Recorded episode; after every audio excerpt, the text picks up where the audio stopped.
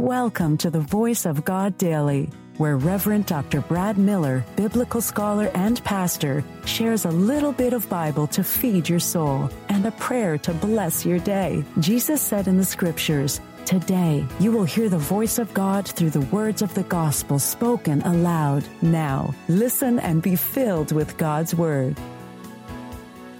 Hey there. Do you enjoy reading the Bible and listening to daily devotionals?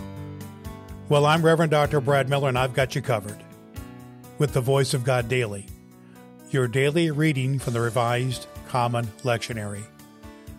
I believe that Scripture comes alive when we hear it, and my goal is to get at least a million people to listen to the Word of God.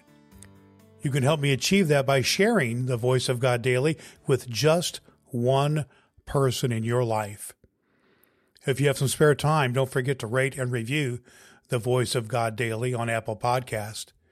You can also download the ABC 123 Bible Study Guide from voiceofgoddaily.com to help you study the Bible better.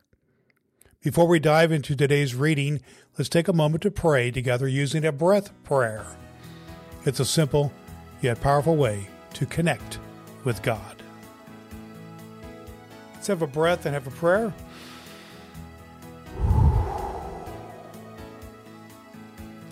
As you heard the prayer of Isaac and Rebekah, O God, and guided them in the way of your love, so listen now to those who call upon you.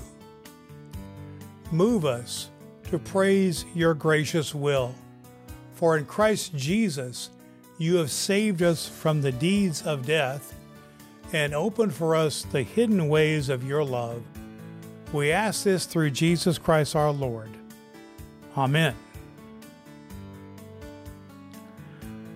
The voice of God in the New Testament lectionary reading for this very day from the he- from Hebrews 1 1 through 4 reading from the New International Version God's final word his son in the past God spoke to our ancestors through the prophets at many times and in various ways but in these days in these last days he has spoken to us by his son whom he appointed heir of all things, and through whom also he made the universe.